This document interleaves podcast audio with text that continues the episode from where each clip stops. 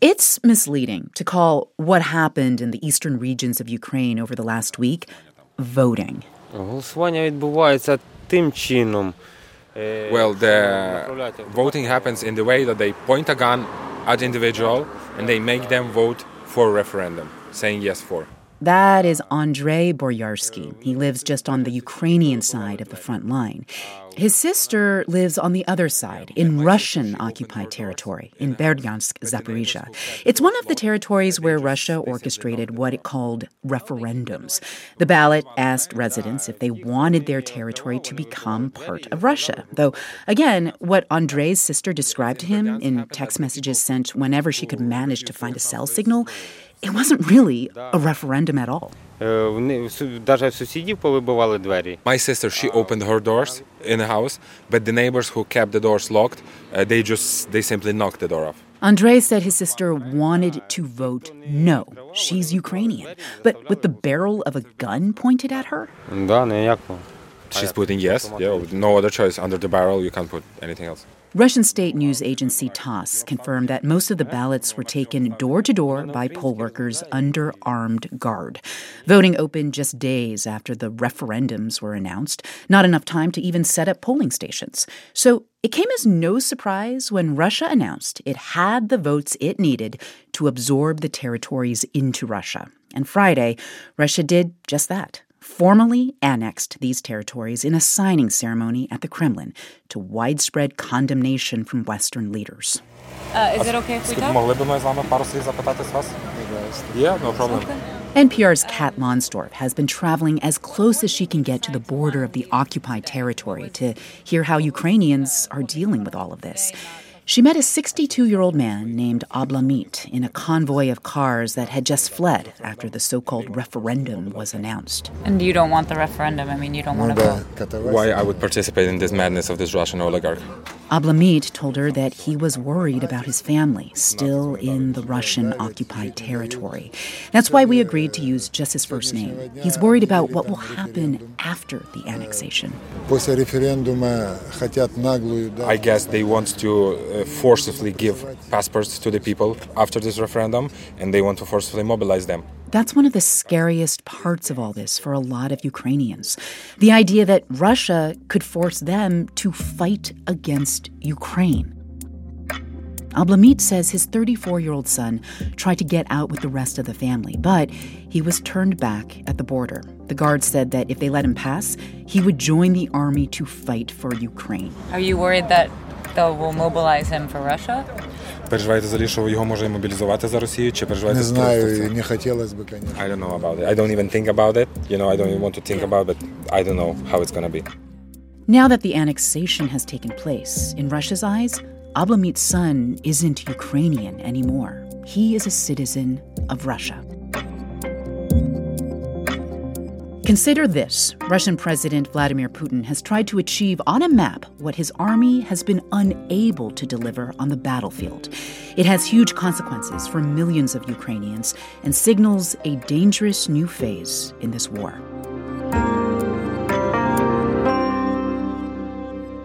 From NPR, I'm Ailsa Chang. It's Friday, September 30th. It's Consider This from NPR. In Moscow Friday morning, in the Kremlin's Grand St. George Hall, Russia put the final ceremonial touch on its takeover of four regions in Ukraine. Российской Федерации Владимир Владимирович Путин. In front of lawmakers and dignitaries, Putin claimed that the people in those regions had made their choice, and that choice cannot be betrayed, no matter what the West thinks about it. The residents of Donetsk, Luhansk, Zaporizhia, and Kherson are becoming our citizens, he said. Forever. This was the second time in a decade that Putin has redrawn the map of Europe, or at least the Russian versions of those maps. He annexed Crimea, also part of Ukraine, by nearly identical means back in 2014. Western leaders have overwhelmingly condemned this latest move as a flagrant violation of international law. U.S. Secretary of State Antony Blinken said the territories are and will remain Ukrainian. The entire process around these sham referenda was a complete farce. The United States does not and will never recognize any of the Kremlin's claims to sovereignty over parts of Ukraine that it seized by force. Friday morning, the White House announced a new round of sanctions targeting Russian leaders and their family members. In his annexation announcement, Putin called on Ukraine to end hostilities and hold negotiations with Moscow, but insisted that the fate of those annexed territories were not on the table. Needless to say, Ukrainian President Volodymyr Zelensky did not take him up on that offer. Immediately after Putin's remarks, Zelensky said he signed an accelerated NATO membership application. Now, to understand why Russia is doing this and what it means for the course of the war, I talked to Dara Massicot, a Russian military analyst with the RAND Corporation. From my vantage point, and I, I look at the Russian military, they need the war to end at an intense level like they've been fighting it for the last few months. They need it to end immediately. And from their perspective, the quickest way to do that is to annex these territories and immediately start discussing how they're going to defend them with all means possible, which is a vague reference to Russia's nuclear arsenal and then offering a uh, poison chalice ceasefire to Kiev that Kiev cannot accept. And the goal of this is to bring the fighting to a close on their terms to buy them time to repair and regenerate. But Russia doesn't actually militarily control much of the territory that Putin has now annexed. So how much does all of this risk backfiring on him, you think? Um, that is a very astute observation, and there are several uh, logic bombs within the annexation that he just announced today. Um, you are correct. Russia does not control the entirety of those Ukrainian oblasts. So essentially, what he's just done by annexing the territories is admit that there are Ukrainian forces on quote unquote Russian territory.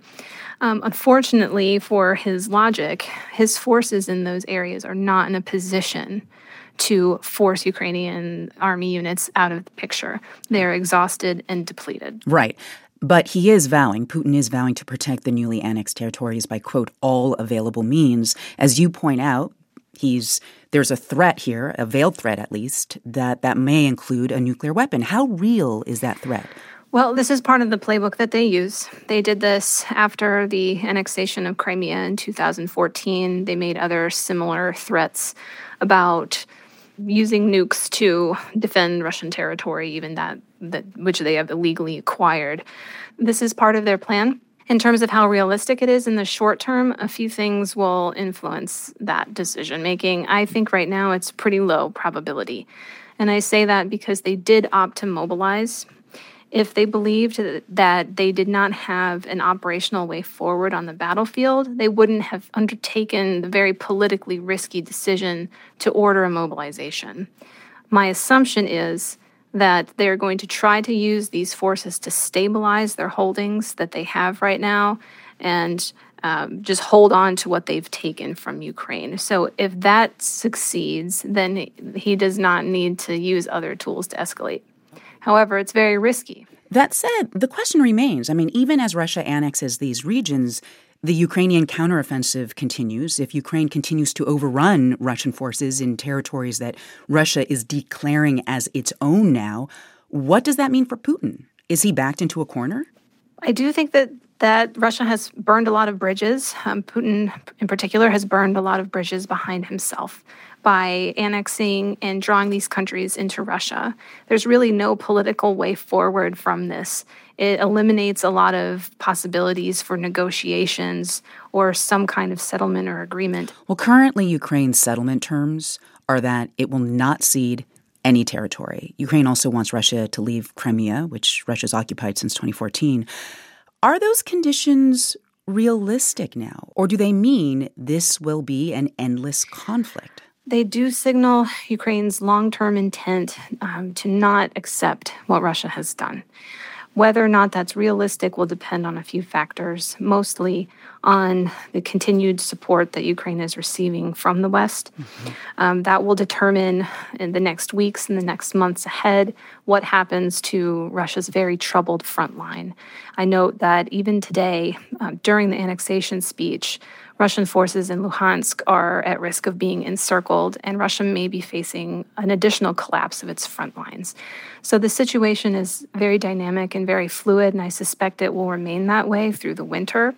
The longer term goals of uh, pushing them back out of Crimea, that's very difficult proposition. Russia's had eight years to essentially entrench itself there that would require a very significant increase in support to Ukraine. And what about Russia's recent mobilization? I mean, calling up hundreds of thousands of troops there, which has been met with some public opposition. What chance do those reinforcements have of changing Russia's fortunes at this moment? Well, you know, I, the Russian mobilization base has been neglected for about a decade. Mm-hmm. So for them to uh, suddenly order it to snap to attention and provide them with an operational solution is wishful thinking on behalf of the Kremlin.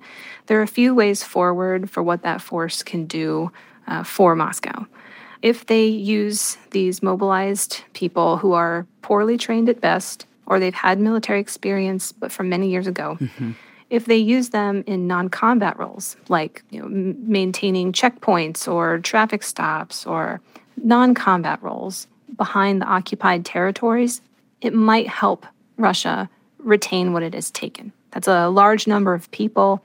It would be difficult for Ukraine to go inside those areas and oust all of these people right now.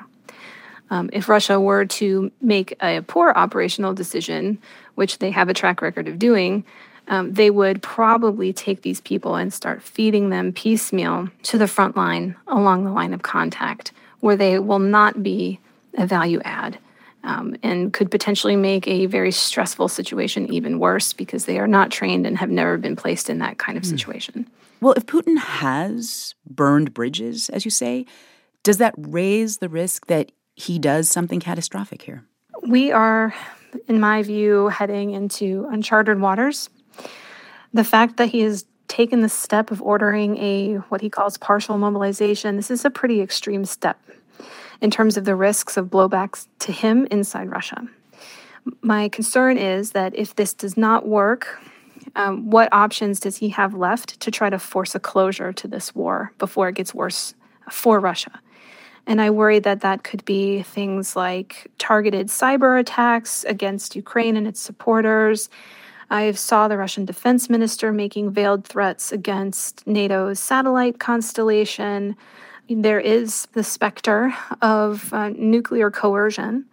But I do note that even if it gets to that point, there's a lot of signals that will be picked up on before uh, such weapons could be used. So, uh, signaling the intent, moving them around, demonstrating the use, having an exercise. It won't be a bolt from the blue, but we are in a entering into a dangerous new phase. Dara Massicot is a senior researcher with the RAND Corporation. It's Consider This from NPR. I'm Ailsa Chang.